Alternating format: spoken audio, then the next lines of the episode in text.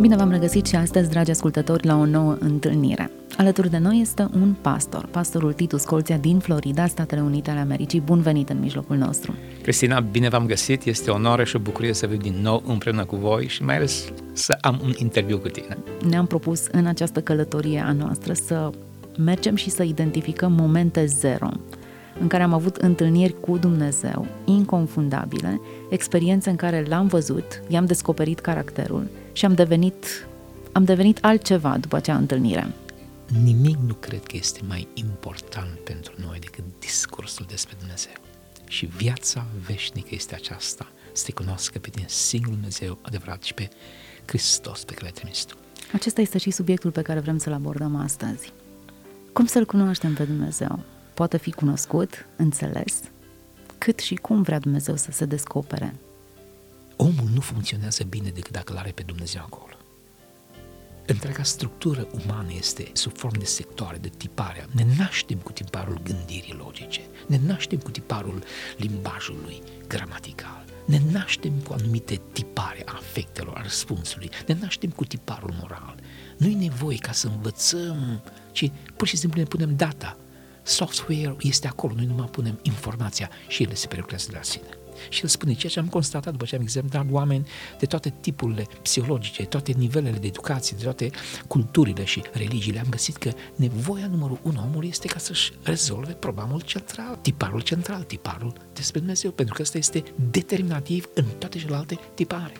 De aceea, este ceea ce spunea și Augustin. Sufletul nostru nu-și găsește odihnă până când se odihnește Dumnezeu. Toate aceste strigăte disperate, după plăcere, după putere, după gratificare celor mai extreme și bizare practici în diferite domenii. Nu este altceva decât un strig disperat, sunt nesatisfăcut, sunt neîmplinit, mă automutilez, nimeni nu mă iubește, nu interesează pe cineva despre mine. Este ca și copilul abandonat. Copilul abandonat se mușcă, se automutilează, refuză alimentația pentru că dacă nu are dragoste, și asta este sindromul unei lumi care nu cunoaște că Dumnezeu este dragoste. Se automutiliază și fuge cât mai departe Dumnezeu. Dacă ar ști cât de mult este iubit de Dumnezeu și ce valoare e de Dumnezeu, ar fi atrasă. Adică ceea ce spunea Jean Calvin este că omul este dornic despre cunoaște Dumnezeu, dar nu-L putem cunoaște pe Dumnezeu până nu-L cunoaștem pe om și nu-L putem cunoaște pe om până nu-L cunoaștem pe Dumnezeu. Sunteți de acord cu aceste afirmații? O, absolut. E, e fundamentală, este crucială în orice investigație, în orice discurs despre Dumnezeu sau despre om. Nu putem să le separăm pe cele două, pe cele două lucruri, lucruri cele două teme. Bun, deci ar trebui să mă cunosc pe mine însă ca să-L cunosc pe Dumnezeu? Și nu te poți cunoaște pe tine însuți decât dacă te uiți în oglinda lui Dumnezeu. Și Dumnezeu nu poate fi cunoscut în adevăr decât atunci când te uiți în oglinda omului. Asta este frumusețea și dualismul care e necesar în momentul când ne apropiem de Dumnezeu. Pentru că El locuiește într-o lumină de care nu te poți apropia, pe care niciun ochi nu a văzut și niciun poate vedea și care are slava și cinstea veșnică. Pe de altă parte, Dumnezeu este Holy Other este o expresie în engleză, cu totul altfel. Este transcendent. Este dincolo de orice mijloc de-al nostru de investigație. A fost o vreme când, datorită dezvoltării științei, era această teologie naturalistă, în care ei erau convinși că putem să demonstrăm pe Dumnezeu în momentul când ne uităm la natură, este self-evident realitatea lui Dumnezeu. O parte din adevăr este aici. O parte din adevăr este aici.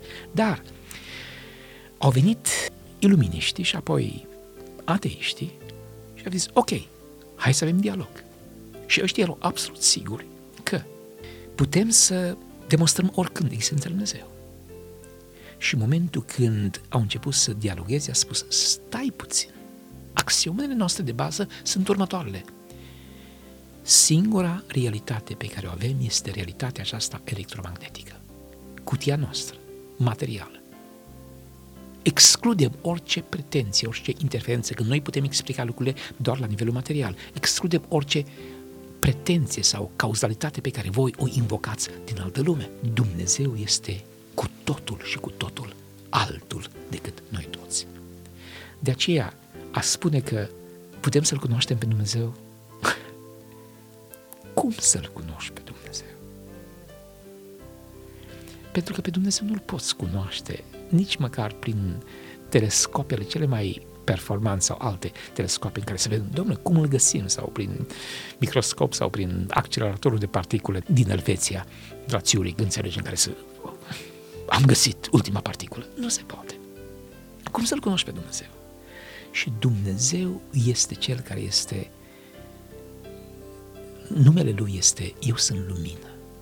Și pentru că este lumină, este singura noastră șansă să putem cunoaște ceva despre Dumnezeu.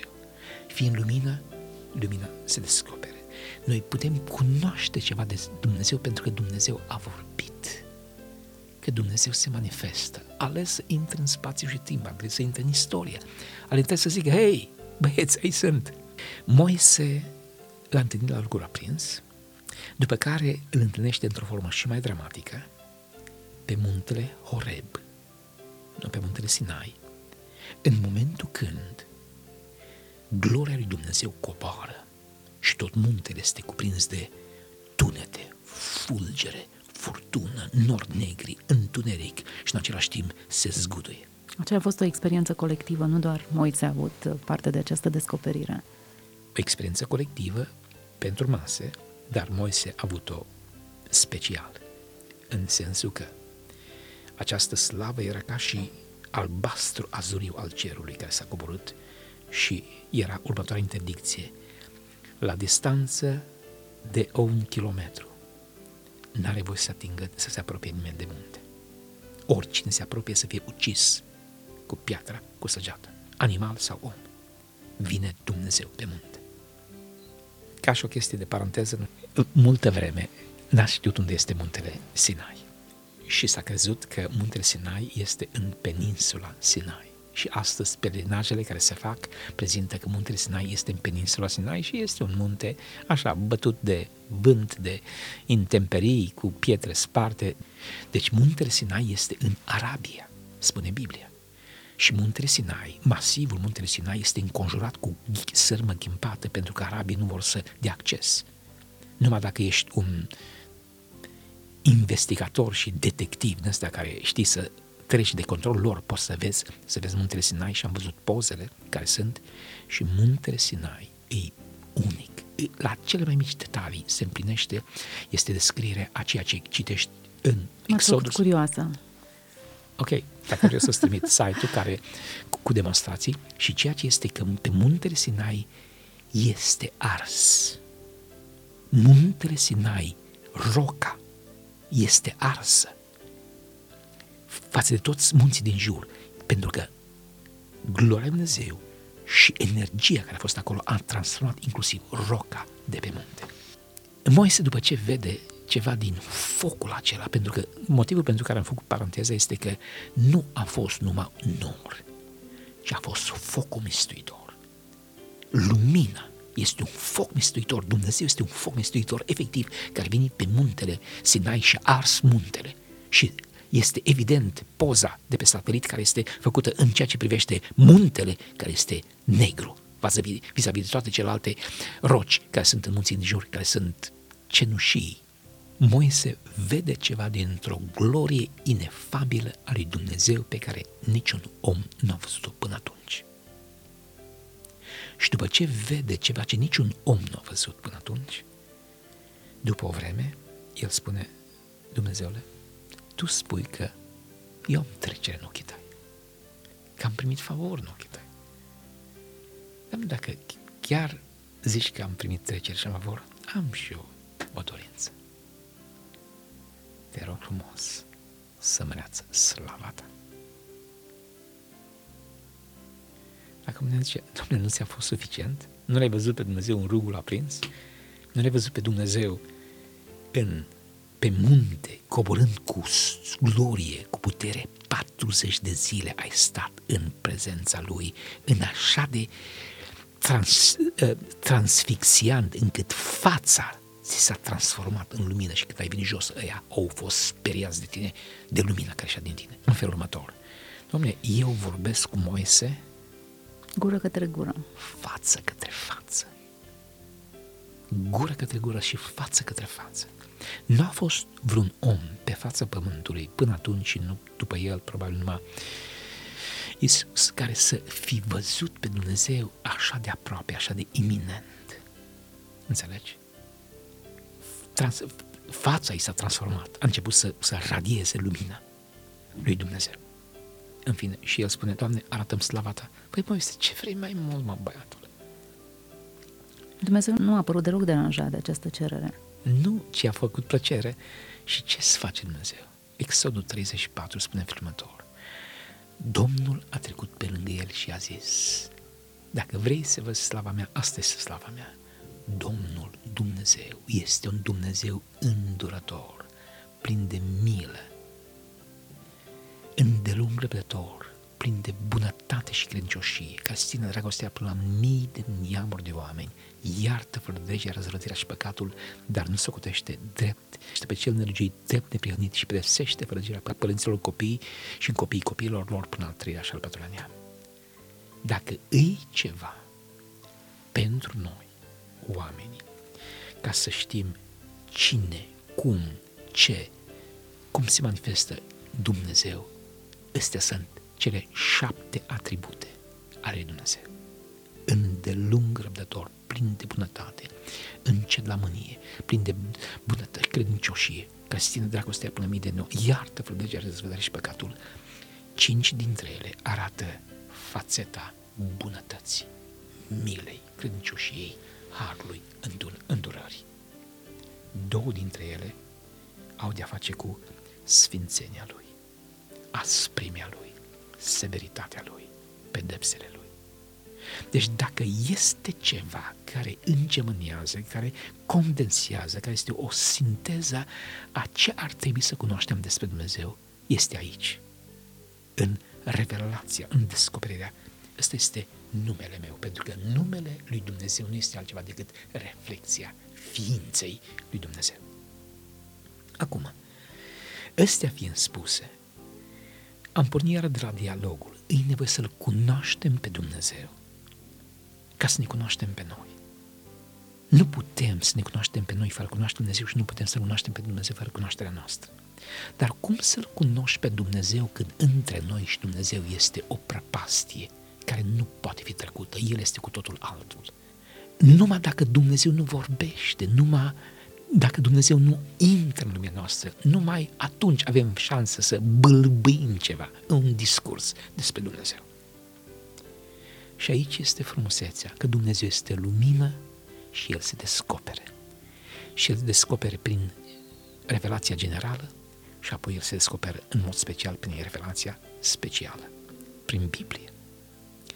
Și modul cum putem să-L cunoaștem pe Dumnezeu este să ne uităm în cuvântul lui. Și în cuvântul lui, revelația lui este în felul următor. El vorbește, anticipează fapte pe care urmează să le facă. E nevoie de timp ca să treacă pentru că acele afirmații care sunt uimitoare, care sunt imposibile de realizat, să devină fapte, acte dramatice ale cuvintelor lui. După care, el alege oameni care să se uite înapoi și să explice aceste acte, fapte dramatice pe care le face Dumnezeu, pentru ca oamenii să zică, stai puțin, că nu le înțelegem, că în ciuda faptului că Dumnezeu face istorie și face istorie așa dramatică, noi suntem prea obtus, suntem prea spălați la creier. Peste mintea noastră sunt solzi pe care a pus necredința și diavolul ca să nu vedem gloria lui Dumnezeu descoperită în actele lui Dumnezeu. Și e nevoie de oameni care să vină să explice faptele Dumnezeu. Și apoi explicându-le să anticipeze altele mai mari. Și asta este unicitatea creștinismului. Unicitatea creștinismului în religie, unicitatea creștinismului în filozofie. Nicăieri nu vei găsi așa ceva în nicio altă categorie a gândirii. În, în sensul că Dumnezeu vorbește și cuvintele lui devin realitate și fapte, apoi faptele sunt explicate și anticipate alte mai mari, nicio istorie din lume nu face așa ceva. Cunoașterea acesta e vitală. Nu e, dacă nu cunosc o limbă sau un anumit domeniu al științei sau o carte, un autor, o pictură, orice, pierd ceva din cultură, dar nu e vital pentru viața mea. Nu e informație de care depinde viața mea. Ei bine, această informație, dacă îl cunosc sau nu îl cunosc pe Dumnezeu, este vitală legată de viitorul meu, de uh, viața, eternitatea mea. Da, e adevărat. De aia de aia poposim atât cel, de mult cel mai important în lucru acestui în subiect. acest univers este cunoașterea Dumnezeu. Și cunoașterea Dumnezeu poate fi făcută prin cele două mijloace. Revelația specială și revelația generală. Revelația generală ne vorbește despre faptul că există un creator. Și este această bătălie în cercurile științifice între evoluție și creaționism sau intelligent design. Traduceți puțin termenii. Deci, evoluționismul este clar, este ceea ce se învață în toate școlile din toată lumea. Din toată lumea și cealaltă alternativă care este prezentată, inițial a fost prezentată ca și creaționism și oamenii au făcut alergie și atunci oameni foarte bine educați și care au ținut cont de sensibilitățile lingvistice au zis, ok, hai să numim în felul următor un design sau un plan inteligent.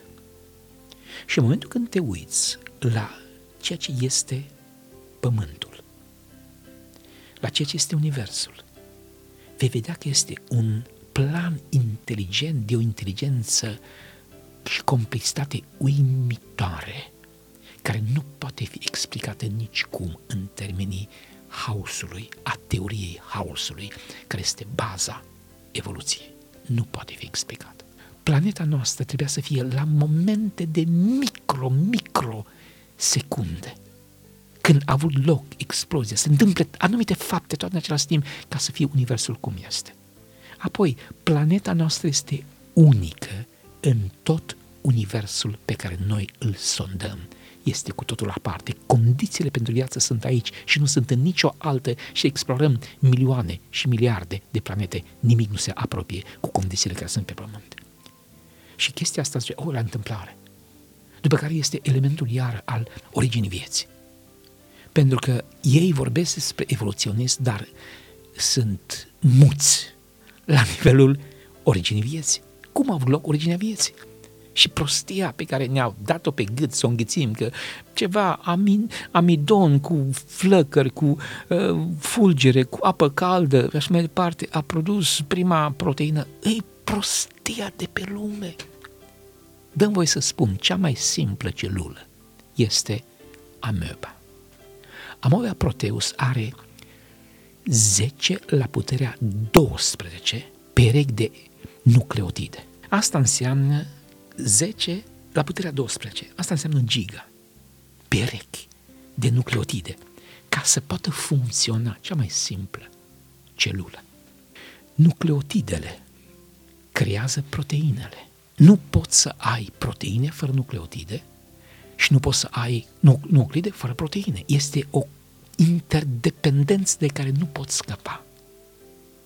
Trebuia în același moment să apară prin absurd și proteine și nucleotide dintr-o dată care să fie împreună, că altfel nu pot. Ele se condiționează una pe cealaltă. Acum, o proteină are nevoie începând de 500 de aminoacizi până la 3000 sau 4000 de aminoacizi numai 20, nu alții, aminoacizi, numai 20 specifici și nu orice fel de aminoacizi, ci numai levogiri, nu dextrogiri.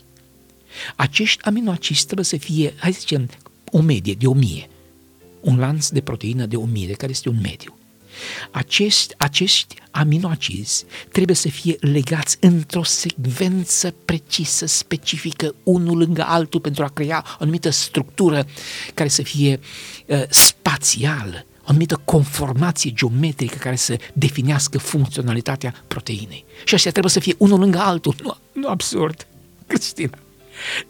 îți spun, în momentul când citește cineva, te zici, Doamne, cum este posibil atâta imbecilitate să crezi că îi nevoie ca la un moment dat, dintr-o dată, amidon și toate celelalte s-au pus toate împreună, acești amidon de 3-4 dintre azot, carbon, eh, hidrogen, eh, oxigen, dintr-o dată s-au pus tot împreună ca să creeze o complexitate. Este ca și cum te duce în pustie și ai da, mai știu ce, în pământ și cu cât dai mai mult, aștepți ca să facă un computer. Un computer performant, absurd. E nevoie de mai multă credință să crezi uh, că din nu, întâmplare. Nu, nu, nu, nu, nu e nevoie de credință.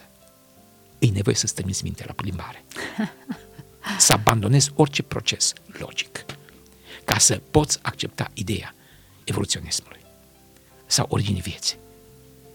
În cele mai sofisticate, inteligente, cu, cu creierile cele mai, mai geniale care sunt în lume, nu se poate face nici măcar o singură celulă.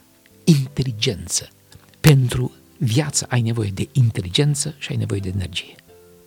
Inteligența prezenta noastră nu poate să creează nici măcar cea mai simplă celulă. Și tu crezi că la întâmplare, dintr-o dată, și cu cât procesul este mai îndelungat, cu atât mai mult este legea entropiei sau legea transmiterii informației. Cu cât o informație se trimite de mai multe ori, cu atât se alterează mai mult. Și nu ea nu crește în complexitate, în bogăție, prin transmiterea informației, ea se diminuă de fiecare dată. Așa că este sensul de pe lume. Este cea mai mare imbecilitate care a fost plantată și care în continuare este pompată de acești advocați ai dracului în educația școlară a umanității. Imposibil. Dumnezeu a creat un univers mult mai mare decât îl putem explora noi. Mm-hmm. Mult mai, infinit. Nici nu suntem în stare să numărăm. Și, Aici mi se pare uimirea. Universul acesta vorbește despre ce? Vorbește despre puterea, despre geniul de creator, despre capacitatea minții Dumnezeu de a crea sisteme așa de complexe din ce? Din nimic, particule de energie, quants sau string sau uh, unde sau așa mai departe, nici acum nu se știe care este particula ultimă. Și asta vorbește ceva despre măreția lui Dumnezeu. Dar cerul oricât de mult te-ai uitat la stele sau te-ai uitat la atom, te-ai uitat la, la viață, nu-ți spun nimic de ce? De bunătatea lui Dumnezeu, de milă, de îndurare, de faptul că pentru Cristina și copiii ei dragi, Dumnezeu este în dragostea până mii de neamuri. Înțelegi? Chestia asta nu o găsim decât în revelația specială. Și nu putem să rămânem în uimire, în șoc, când vedem chestia asta, a ceea ce este El bogat în bunătate, în durare, de când ne uităm la ce? La murdărie, la abjecta noastră mizerie. Și aici ai adus chestia asta foarte bine cu, cu Moise. Are Dumnezeu o predilecție și predilecția lui este să ia cele mai caractere infecte și pe ele să le ia, să le transforme, să le facă cele mai impecabile juvaieruri care să strălucească pentru toată gloria și inteligențele și îngerii și arhanghelii din locurile cere să rămână în uimire când văd bogăția Har Dumnezeu descoperită prin biserică, prin transformarea pe care Dumnezeu o ia, să ia pe cei mai mari păcătoși, să-i transforme în cei mai mari sfinți, în cele mai mari perle ale creației, chef d'oeuvre pentru Dumnezeu. Și am putea merge aici cu Moise, dar eu am o altă istorie care este preferata mea. Nu știu dacă vrei să auzi, dar dacă nu, nicio problemă. Acum m-ați și făcut curioasă. Asta a fost și intenția. Hai să facem următorul lucru. Dumnezeu se cunoaște în viață, în realitate. Când stai, tu, numai Dumnezeu te știe și tu te știi, nici tu nu te știi cum te Dumnezeu. Dar numai când te știi tu și te vezi în toate nevoile tale și celelalte lucruri pe care nu vreau să le menționez, numai atunci poți să apreciezi wow, ce minunat, ce glorios este Dumnezeu. Doamne, mulțumim frumos pentru milă și îndurarea ta, pentru bunătatea ta, pentru credincioșia ta, Doamne, în toată necredincioșia și mojiciile și împiedicările și falimentele și promisiunile pe care le-am făcut și ne-am zis că mai bine mort decât murdar și mai departe și le-am călcat și ai avut milă de mine mereu și mereu și mi-a dat nu o șansă, ci mii și mii de șanse. Nu e așa că Dumnezeu numai așa poate fi cunoscut în experiența vieții. Apropiindu-te de El și vezi cât de mare, cât de bun și nu există cuvinte în această lume care să poată descrie ce înseamnă dragostea Lui Dumnezeu. Nu există. Nu poate să fie cuprins în tone de pagini sau în cele mai, mai nobile și mai articulate cuvinte și poate expresii poetice. Maria Magdalena devine cea mai dedicată și asta este frumusețea incredibilă, romantismul, șocul pe care îl are adesea Evanghelia. Este Petru. Doamne, dacă toți, eu, niciodată mai bine mort, Ioan și ceilalți, toți mari și tari, înțelegi? Și ăștia erau pilonii sau, într-un fel, uh, cei care urmează să stea la dreapta și la stânga temelia pe care zidește Iisus Hristos, împărăția. Dar știi cui vine prima dată și dă cel mai mare veste, cea mai mare predicare care există în universul acesta. Hristos a înviat. Știi cui se arată Hristos prima dată? Lui Maria Magdalena. Cei din tâi vor fi cei de pe urmă și cei de pe urmă vor fi cei din tâi. Chestia asta nu se poate uh, descrie în niciun manual de teologie ca și într-un exemplu de viață în care ai pe Simon Fariseu, Maria Magdalena și Isus. Și răsturnarea totală de valori. Și ce este în stare să facă Dumnezeu.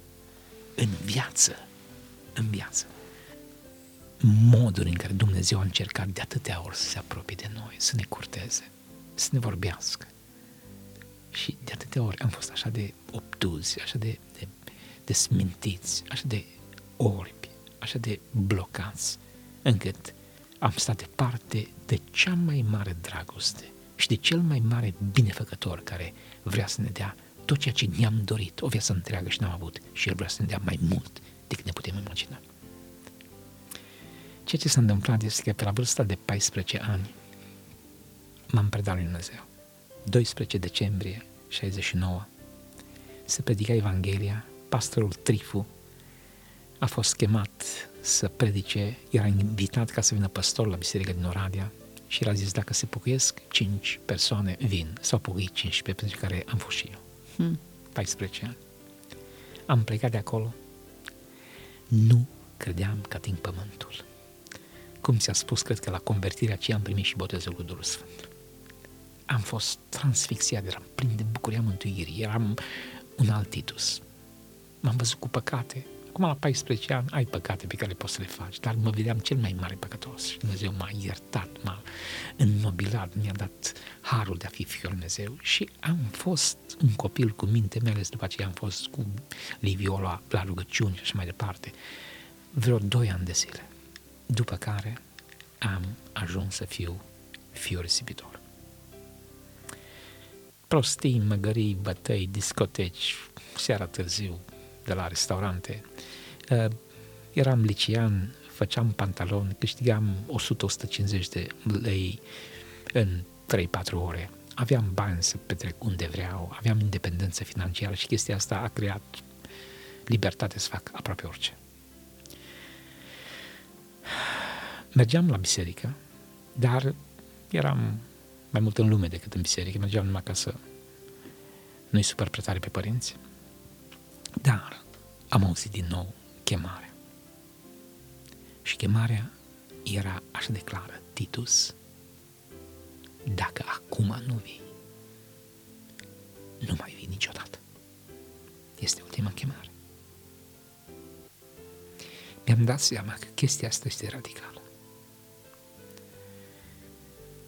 Atunci a fost limpede și clar. Rup cu absolut orice. Orice adicție, orice prietenie, orice ser petrece petrecut în cele mai infame locuri, trebuie să rup. Problema nu era dacă mai trebuie să rup, dacă sunt gata să rup, ci problema era aceasta. Oare mă mai poate primi pe mine, cel mai infam om de pe fața pământului, un Dumnezeu care i-am întors spatele de atâtea ori, mă mai poate primi. Asta a fost problema mea. Nu dacă vin, ai vino. O, aș fi venit, fugind, dar oare mai poate primi? Și m-am dus acasă și știam versetul care spune pe cel ce vine la mine, nu-l voi scone afară. L-am căutat, l-am găsit și am udat pagina cu lacrimi. Doamne, cred că asta e și pentru mine. Sper că e și pentru mine. Doamne, te rog frumos, fă și pentru mine. Asta este frumusețea lui Hristos, că pe cel ce vine la mine nu-l izgodesc afară. Și v-a primit. Și m-a primit. Frumoasă poveste. Și această poveste cred că e povestea fiecăruia dintre noi. Cu toții suntem fii risipitori primiți de Dumnezeu. Acceptați, așa cum Moise a fost acceptat în prezența lui Dumnezeu cu tot trecutul său. Da. Astăzi ne oprim aici. Am plecat în căutarea lui Dumnezeu. L-am căutat printre galaxii, alături de oameni de știință. Am căutat dovezi ale existenței lui și dovezile strigă atât de puternic încât, fără să-l vedem cu ochii noștri, îi zărim amprentele peste tot. Mulțumim pentru această călătorie și mai ales pentru această destăinuire care îl descoperă pe adevăratul Dumnezeu, dincolo de orice formule chimice, matematice sau de orice alt gen. Stă geniul său creator, dar mai ales dragostea sa copleșitoare care s-a întrupat în mijlocul nostru. Dumnezeu să vă binecuvânteze. La fel și pe tine, Cristina, și pe toți auditorii. Mult har din partea lui Dumnezeu mai departe.